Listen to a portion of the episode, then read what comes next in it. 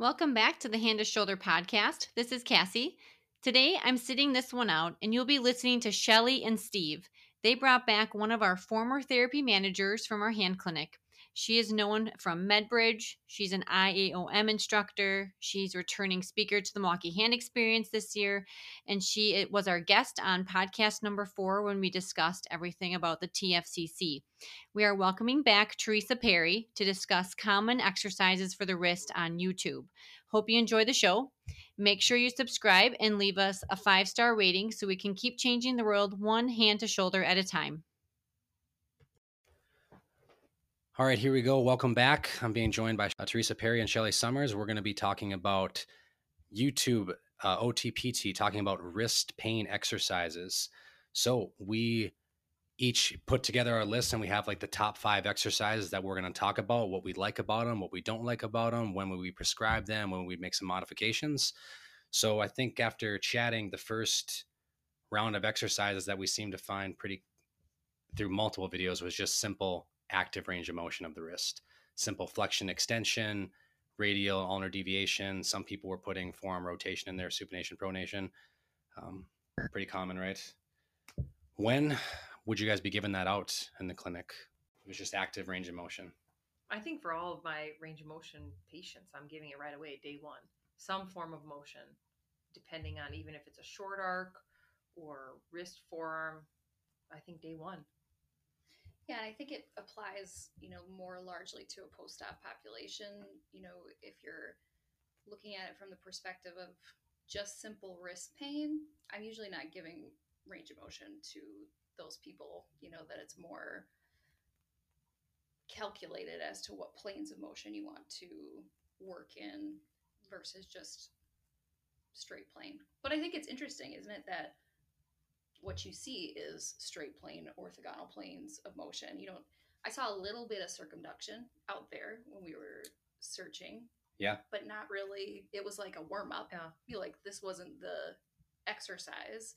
And you know, obviously no mention of like a dart thrower's plane or anything like that. That's what I was just gonna say. I only saw straight plane, flexion extension, radial, ulnar deviation, not no mention of dart throwers at all. Mm-hmm. And I agree with you, you know, doing some form of motion initially, but again, more, yeah, like we said, post-op patients versus your your um, conservative wrist pain Right. patient. Yeah. So what would you say? Let's say the patient comes in, they're having wrist pain, they're they just go on YouTube and they search and they just start doing that and it's not doing anything. What are you saying to the patient? Are you appreciating that they try to take this on by themselves? Or are you kind of condemning them because they probably need an examination of some sort? Both. I think saying, you know, way to go. I want I'm glad you took an initiative to try to get better. However, we're going to assess mid-carpal mobility or intercarpal mobility and, and take a deeper dive into where other impairments could lie. Yeah, I agree. I think you always have to give a, a pat on the back when someone's, you know, feeling empowered enough to seek out their own health solutions. But unfortunately, there's a lot of bad information out there, and if you don't have the skill set to weed through what's applicable to your situation and what's not, I mean, of course, they're just gonna they're just gonna move their wrist. So to help them not feel feel stupid, you know, for doing what they've seen, um, but just you know here's a way that we can refine what you found to make it more specific to what is in your wrist. Yeah, I think that's the big thing too is just remembering it's it should be patient specific, right? I'm sure there's instances out there where patients look up exercises and and it's helpful or maybe the clinician's like, "Oh, maybe I should give out this exercise. It seems kind of cool and it's helpful." But where you know, you guys have kind of alluded to this too and, and I've mentioned it too about talking about the examination. Like what are things where you would want to avoid like the straight plane motion? Well, I think in terms of, you know, straight plane motion, it's traditionally what's always been given, but we know that motion that happens more on a diagonal plane is uh, what's more conducive to improving mid carpal motion. So if you have, you know, someone with some kind of instability happening, like at the scapholunate interval, straight plane motion can actually, you know, be more harmful to um, a partially torn scapholunate ligament, that you get more movement happening within the proximal carpal row. and that it would be a benefit to do things in more of that diagonal midcarpal plane. And, you know, those are patients who probably just have some general radial sided wrist pain that they're never going to be able to self diagnose any kind of scapholunate laxity themselves. So they would be reliant on a, the skill of a therapist to help identify that. Love that. What about ulnar sided wrist pain if we were just going straight plane? I mean, more, I think you would see more issues with, I guess, forearm rotation. And would you want them avoiding that? Maybe a short arc of motion? Yeah, for any of your TFCC injuries or compromise at that ulnar wrist, definitely avoiding your end range supination pronation. You know, but then at, at that case, you are doing more some straight plane motion for wrist versus forearm. Yeah, and you can get those, you know, commingling of diagnoses on that ulnar side too. You know, is it just a TFCC issue? Is there some LT stuff going on? Because then you fall into that same category as the SL injuries where you want to avoid the straight plane and they do better with a midcarpal plane. But I do think if you think about people who come in with just wrist pain, this is a conservative population, it often is a midcarpal issue in my experience that you know a dart thrower's plane is going to be detrimental for them because you're you're exacerbating the the laxity at the midcarpal joint. So you know that's why they got to be looked at. You know you can't at the same time we were just talking about how a lot of comments in these videos it helped. It got better. Yeah. So is there an element of just feeling empowered and moving and does that help people get better? Yeah absolutely could you speak a little bit more to like you said in your experience like you find it's more of a mid-carpal issue? I shouldn't say more but i do think that there's definitely instances where people have a fall and it's you know most common you would look to the SL interval that that's very commonly injured during a fall but especially in a younger population or people who have a tendency to just be more mobile in general it's more at that midcarpal level that they end up having more laxity so like a especially a young female i'm always thinking midcarpal joint more than anything at the proximal row.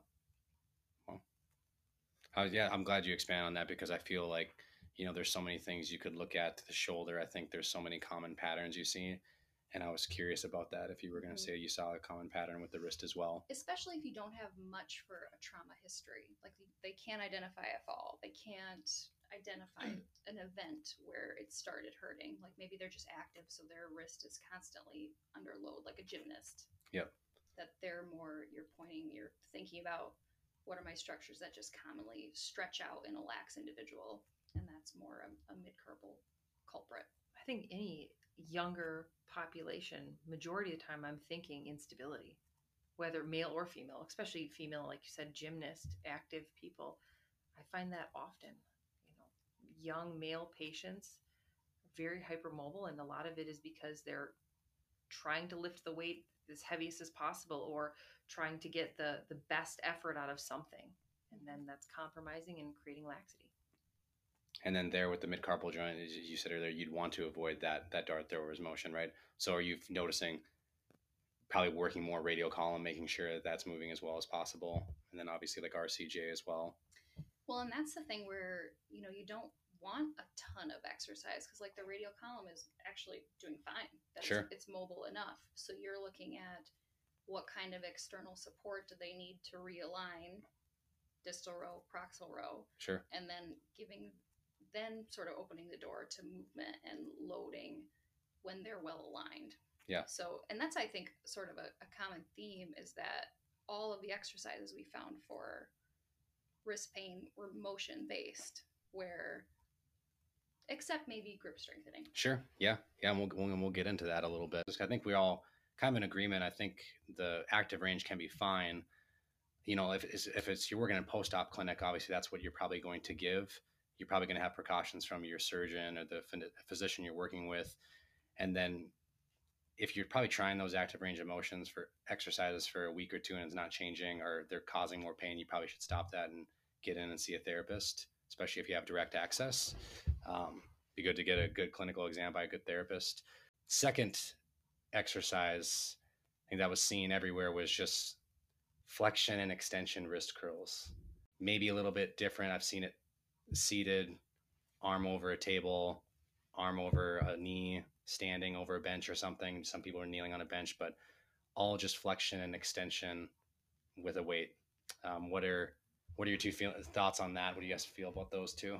I like all these. I think there's a time and a place for every exercise. Um, majority of the the videos that I watched demonstrated starting with a five pound weight, which I I, I had to giggle at because I can't tell you last time I gave a five pound weight initially to any of my patients with wrist pain.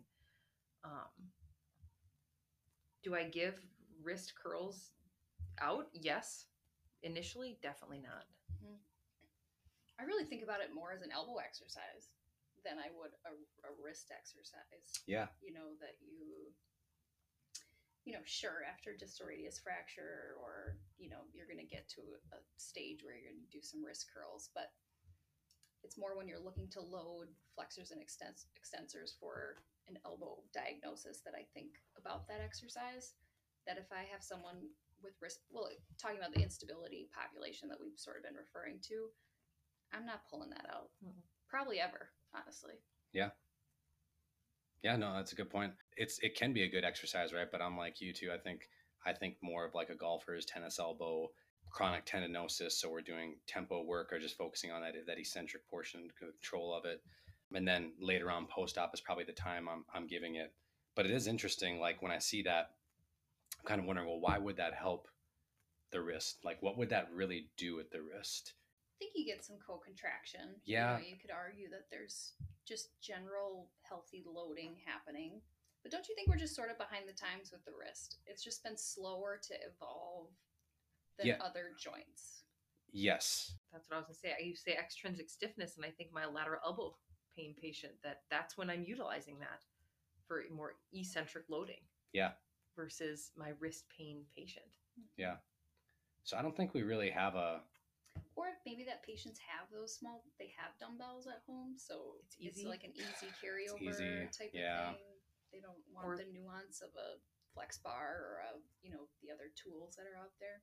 Or we give them a TheraBand to do these easier exercises. Yeah. Mm-hmm. That's a good point. What about? I guess we could lump it in there. I mean, I only saw it on one of the videos, actually from E3 Rehab, and I actually kind of liked the video they had. It was pretty good. When we go into those curls, do you guys just do like radial deviation as well? Ever? Do you guys ever give that out? Early in my days, I definitely did because Okay. it was on the handout that I used. Sure. Know, just in total honesty. Maybe in a De Quervain situation, I would want to be loading that side of the wrist. Okay. Other than that, no. Yeah. Yeah. I can't say if I've given it out in the last how many years. Yeah. Could you think of? I don't want to jump too much into like grip strength. We're going to talk about that's going to come down the pipeline here in a few minutes. But what would you rather give, Theresa? You made a good point of like, yeah, I, as we're talking about, I'm like, yeah, we really are kind of behind, you know, with the wrist when it comes to exercise. I mean, you think about really the lower extremity, upper extremity. means very similar in my opinion, just because of the ankle, the subtalar joint has all these proprioceptors. When you think about all the proprioceptors on the dorsal side of the hand, the elbow and knee are very, very similar. And then you think about how all the glute muscles, that's basically like the rotator cuff of the hip joint, super similar.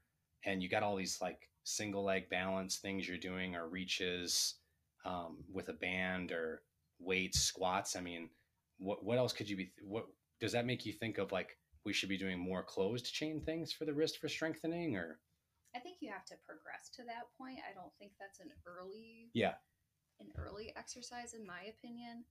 But I think, you know, if if you think about functionally how we take load for the wrist, that if you lift something heavy, you are usually trying to get yourself in a wrist neutral position. So I like loading in a completely neutral isometric position. That that's an easy way to start, you know, introducing strength in a way. You know, I feel like people just get irritated with the repetitive movement Sure. of flexion and extension that that's not a very functional movement especially radial and ulnar deviation you know what do you does that really mimic you know a functional task no maybe some specific tasks but not mm-hmm. globally so i just i like isometrics i think that's a good Good start. a good way to load a little harder for patients to understand when you're targeting a specific muscle.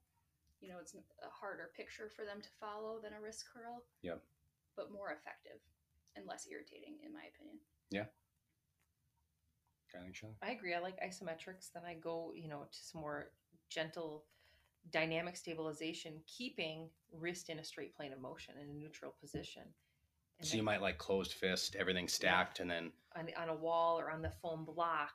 Yep. Um, I, I do like that, or I'll just have them, you know, push into putty, um, push into a pillowcase, push into their lap, those sorts of things to get more of a dyna- dynamic component, or they'll have them with a band. Mm-hmm. you know, keep your hand here against this, and I'll give them the TheraBand at the wrist, pulling in multiple different planes of motion um, to increase the dynamic stability. I mean, we can talk about the wrist gyroscope, whiffle and a ball, those Sure. sorts of things. I think they they have a have a great they're a great asset to these exercises as well. Yeah. And then going into more loading with pre-positioning, maybe some wrist extension or you know maybe slight wrist flexion. Mm-hmm. Yeah. So I think you know we've established timelines, cases we'd want to do the wrist curls with, but I think we're all questioning why why are we giving those? Which jumps me into our, our next one that was really common was the forearm rotation. Someone holding, you know, a dumbbell on, on one of the heads and then keeping the elbow against tucked against the side, arms elbows 90 degrees flexion. We're just doing pronation, supination. Thoughts on that? I think that that could probably be maybe the most controversial exercise we probably talk about. Do you guys have any thoughts on the forearm rotation strength? I don't necessarily like it as a weighted stretch.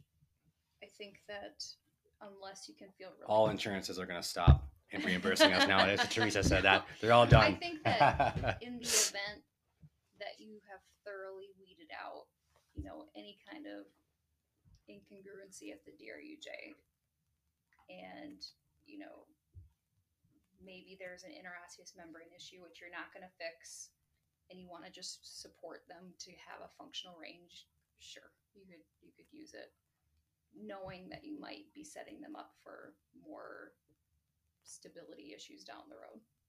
Yeah. So, and sometimes you sacrifice that just to be functional. Yep. But I like, I think mid range weighted rotation is a great strengthening tool. You know, I, I just don't necessarily see the value in going to those extremes, which, you know, they'll usually tell you all like, oh, I feel that one when they're in supination. And they just point out their ECU. Like, you're just causing a stretch of, you know, TFCC and probably some s- stretch of the ECU in, within the sheath. So I don't find a lot of value in that for a stretch personally. okay. About for strengthening, do you do you like it though, or I do. I like it mid range. But you like it mid range for I strengthening, like okay? mid range. Okay. Where it's not uncomfortable. You know, Okay. Where it just feels like you're. And I like the ones that are long. You know, like the like those rain sticks, or even doing it with a ha- doing it with a hammer, but something that's light, that's easy to control, but that you get the benefit of the you know lever length, so that Sure. it's more effort. Yeah. And easy to grade, easy to hard. Yeah. Are there anything where, you know, because I'd imagine you probably would agree with everything there, Shelly, that Theresa said. Yeah, I just I'm over here smiling because I you know definitely an exercise I've given out in the past. Yeah. and kind of like what you alluded to before it maybe i think i was off off course you know Sure. sometimes especially earlier on in my career of giving these exercises with a hammer saying go to that end range supination end range pronation to try to gain motion Yep. but you know really was that impacting the the you know pruj or druj or where where was our limitation was lying or were we just you know more focusing on carpal mobility and taking away stability Yeah. What about, let's just say, you know, there's a listener out there who's in a clinic by themselves, they don't have any mentoring, and they're just doing the best they can. What would be like some tech, and maybe they're not as savvy with their hands on, they haven't had a chance to go to a Con Ed, or maybe they're just, you know, looking on YouTube or in a textbook and trying to read through basic clinical tests, you know, special tests. What are some hallmark signs of like you would want the listeners to take away? I think that sometimes if like patients can intuitively figure out if something's like not right, so they'll tell you like it feels better if I hold on to my wrist, like they're they're putting manual compression around their wrist. Sorry, my watch talking. That's fine. That's fine. Um, so if you're having, you know, the patient saying that I need to have some support for my wrist to feel good, that's always a little bit of a red flag that, you know, they're basic they're listening to their body that they want stability. So I would not push end ranges of rotation in that case. I think going off the same thing, you know, you'll have patients say, I'm gripping something and, you know, their ulnar sided wrist hurts.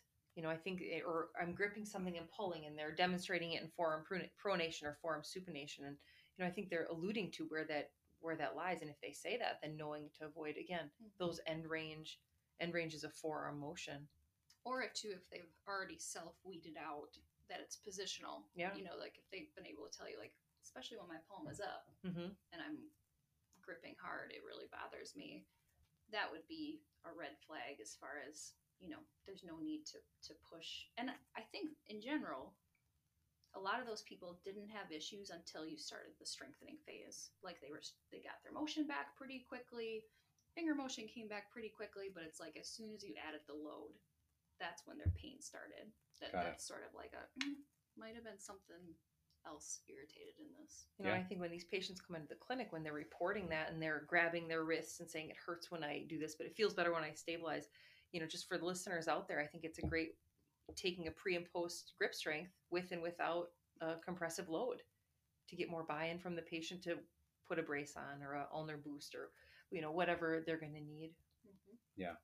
And I think I kind of alluded to it before I asked the question too. I think the classic, uh, the wrist widget, right? You pull it out. They have the test there, have them weight bear Yep. with and without it. I think too, if someone's telling me like they have pain with push-ups or any any type of weight bearing through the arm and the ulnar side of wrist, then I'm thinking, okay, I probably got to avoid that. So then we got to investigate the ulnar side of wrist pain too. Let's move on into the the other thing I saw on there was weight bearing a lot of videos had weight bearing, uh, and it, wa- it was cool to see because there was there was a video out there that went through different types of push up variations someone could could make just to if they were dealing with wrist pain. I think some of them were kind of obvious. Any thoughts to someone looking it up and thinking, "Man, I just gotta just gotta bear weight through my wrist, get out of wrist pain." Mm-hmm. weight bearing definitely is more of an end stage of rehab for me. And I'm not saying like simple weight shifts. I'm saying full weight bearing onto the onto the hand. You know, there's a, a progression. You can go from tabletop to countertop to wall. You know, so I think it depends on how much load you want, but definitely not something that I'm starting early on. I agree. I don't think it's a a quick go to for me. I like weight bearing. It's more like a test activity. Like if you're trying an intervention, doing a pre post with some light weight bearing. You know, just because it is usually a a, a provocative, you know, type of movement versus anything that causes pain relief. And from what I've experienced, Mhm. so I don't think it would be a top five conservative exercise for me. Okay. YouTube, ouch. Gonna have to change the search engines a little bit now on there. what about when when would you use the weight bearing? Let like it you know, I, I can think of a patient I had a couple years back who he was a mechanic, bilateral medial elbow pain, and that was one of the things we did was quadruped weight bearing. And that actually seemed to really help him. Um, not feel as like stiff and tight uh, all the time. And I would imagine he felt that way because he's using tools, carrying things, manipulating, you know, vehicle parts. But I've used it there and then usually towards the end stage of like a rehab. Um, obviously, I think we would probably do it end stage of rehab for whether it is a wrist, elbow, or even shoulder, you know, right? Because we can recruit way more musculature in a closed packed closed chain position. But when would you guys use the weight bearing? Like if it wasn't post surgical, are there any cases or diagnoses you can think of where you would would like some weight bearing if it was conservative?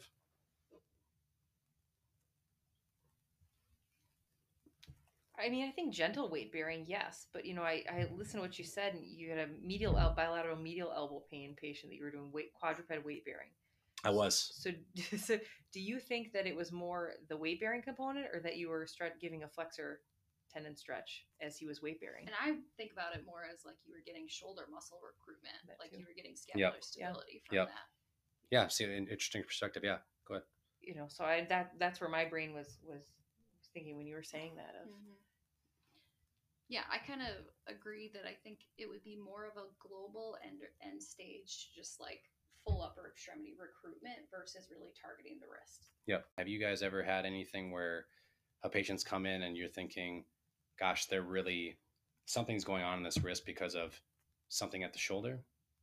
I mean, I think you could see that more with like some dermatome, myotomes with like some cervical segments, but anything shoulder make you want to think that at all or not? I think the only time I've thought that is just from after taking the dry needling certifications. It talked a lot about like dorsal wrist pain referrals from your rotator cuff, those sorts of things. So when my patient's coming in describing maybe diffuse uh, dorsal wrist pain, I have, I mean, this is maybe going a little off topic, needled at the rotator cuff and found that to alleviate their dorsal wrist pain. Mm-hmm. So Love it. yes, I guess I have correlated that, but is it a direct correlation? No more a referral. Yeah. Yeah. So I find that it's more a, a proximal causing the distal versus a distal causing the Yes. proximal. Yep. You know that maybe if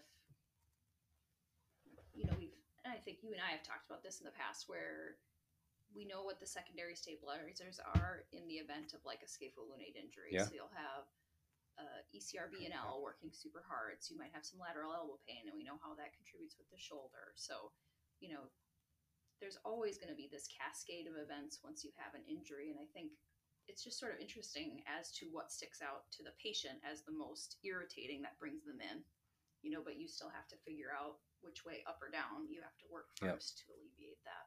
Yep yeah, I think it's fair to say that everybody's probably addressing the whole chain now much more than what it was probably four or five years ago. I'd I say hope everybody's so. yeah. I think so. Yeah. I, I think so.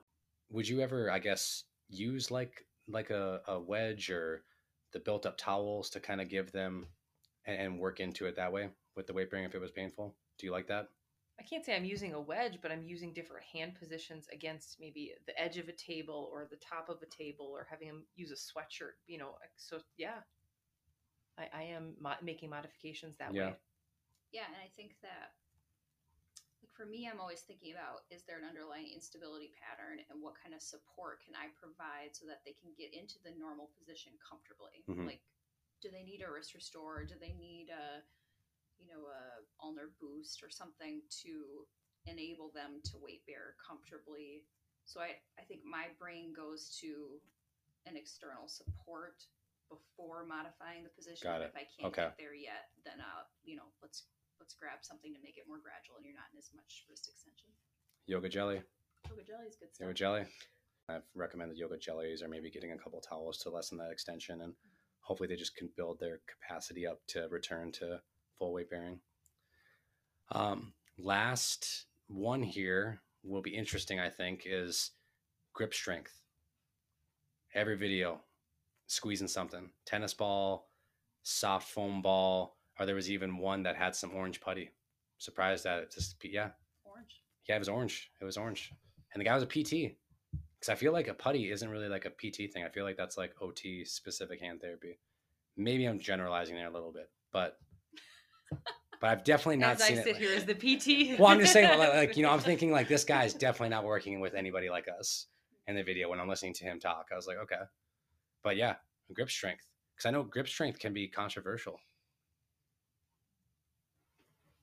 This is a hard one to sort of generalize. It you know. I agree. I, I, I again, like all of these exercises, I think there's a time and a place for all of them. And am I giving s- a specific grip strengthening to my conservative patients early on? Probably not. Well, let's. T- when would you? When would you give grip, grip strengthening for a wrist patient? Because I think it's easy to talk about. You know, I- I'm probably not directly giving them squeeze the squeeze the football unless it is squeeze a full squeeze a, a, a foam ball with wrist pre-position in neutral at 20% for more of a, a variable isometric loading Mhm, to a sense. mhm. I, I can't say I'm saying grip it as hard as you possibly can ever. Yeah. In my opinion, with a wrist patient, you don't really ever have a significantly like deconditioned weak grip. It's more about restoring congruity of surfaces so they can sustain load without pain. So you're really just trying to you're using grip as a method to test you know what puts them in the most ideal alignment so that they can do it comfortably versus because i mean how many times have you had let's say an sl injury they you do a grip test and it's 30 pounds and painful you manually stabilize it and now they're at 60 you didn't improve their strength you just Mhm. improved their alignment Yeah. so i Yep. think it's to, to me it's not really like you're shooting for strength you're shooting for you know maybe even keying them into what types of positions can i sustain load in with less pain For like an SL or an LT, you want to avoid grip strengthening, don't you? Init- Yeah. Initially?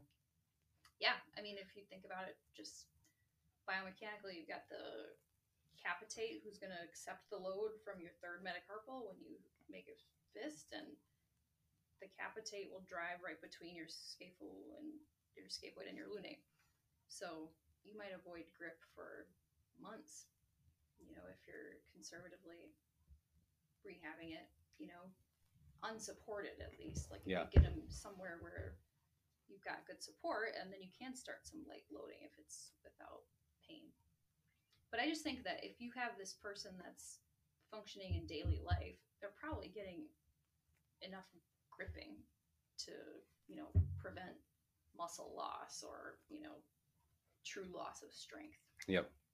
If they're using their hand functionally Yeah, Yeah, grip strength. I mean, I guess, and then on the opposite end of the spectrum, I didn't see it out there, but working with either putty or rubber band to like work on extensor strengthening.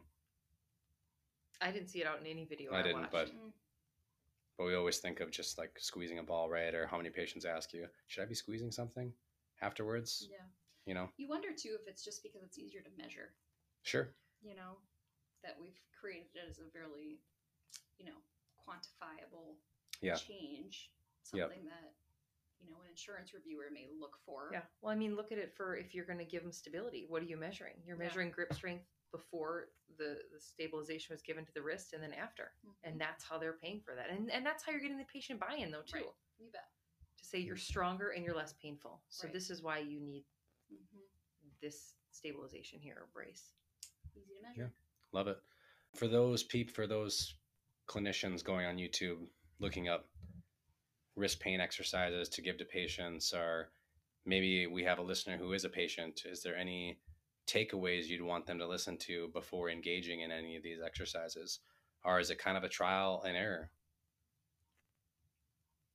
I didn't really see one video that I was that I thought was a home run by any means. You know, I had some that I watched that I, I was shocked at how they were demonstrating exercises. I had others that I, I thought, oh, this is going to be a great video because they were talking in medical terminology and he seemed on point with what he was saying. And then he got to the exercises and I went, where, where did we fall off the cliff here?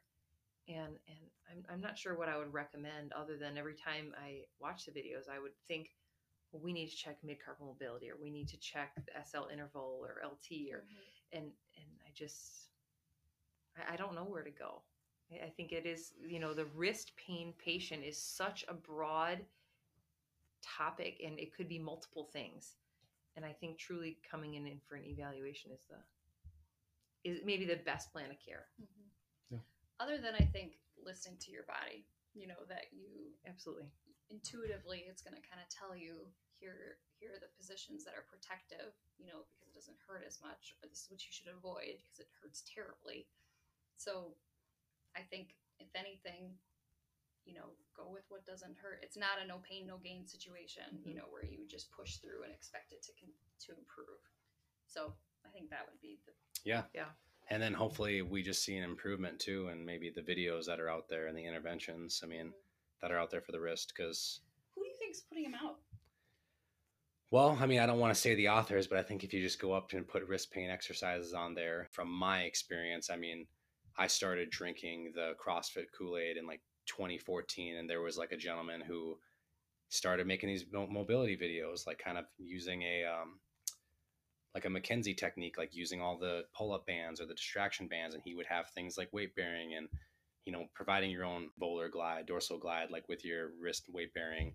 So I think it just kind of like evolved from there. Kelly Starrett was like one of the pioneers who started developing like these videos, and then like now you saw. I was guilty of it. Like my friend Andrew Volquist and I were guilty of like putting videos out, trying to get get on into that wave because now you go out and you search and there's therapists everywhere with videos. Yeah. I mean, you go on you go on social media. I mean, it's Yeah.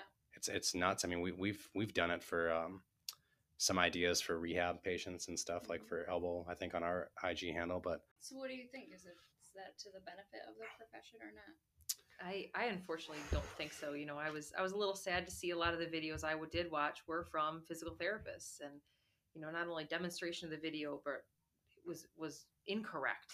You know, going back to looking at wrist tenodesis, there was none of that, and and just I, I was I was disappointed really, Mm-hmm. um, and maybe the the lack of some knowledge, and especially because we're talking about a big topic of the wrist. There's so much going on in there, and and I, I was disappointed in things that maybe that weren't considered.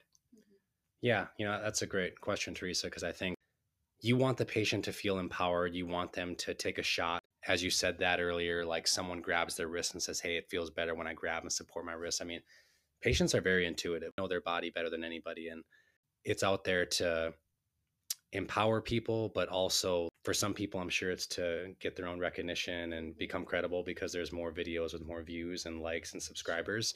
I'm I'm really not sure you know eh, because now you you can go down rabbit holes and people can google search they could find bulletproof shoulder program bulletproof back program and i thought when we did the last episode youtube episode on the elbow exercise i actually thought they were pretty fairly decent but the wrist ones i would say were the worst out of the ones we've searched for. I think it just comes back everybody's got to remember not everybody fits in the same shoebox individualized care because the wrist is so depth and deep as you guys are talking about and you really probably just need a need an exam. And I mean, I'm not saying that they can't go try these things, but but or at least to highlight the red flags, what you're experiencing, you should go see yeah, someone. maybe we'll put out a video. Who knows? So, all right, awesome. Um, any any other takeaways? Anything we want to say before we get off the the air here? no, thanks No, for we're good. having us. All right, Me awesome, And Theresa. Yeah. perfect. Hope you enjoyed the conversation between Theresa, Shelly, and Steve. There's always good takeaways from each one of our interviews. Next up, we have one of our in house surgeons, Dr. Sean Hennigan. We'll be dissecting surgeries and different diagnoses of the shoulder. Stay tuned for a great conversation coming your way.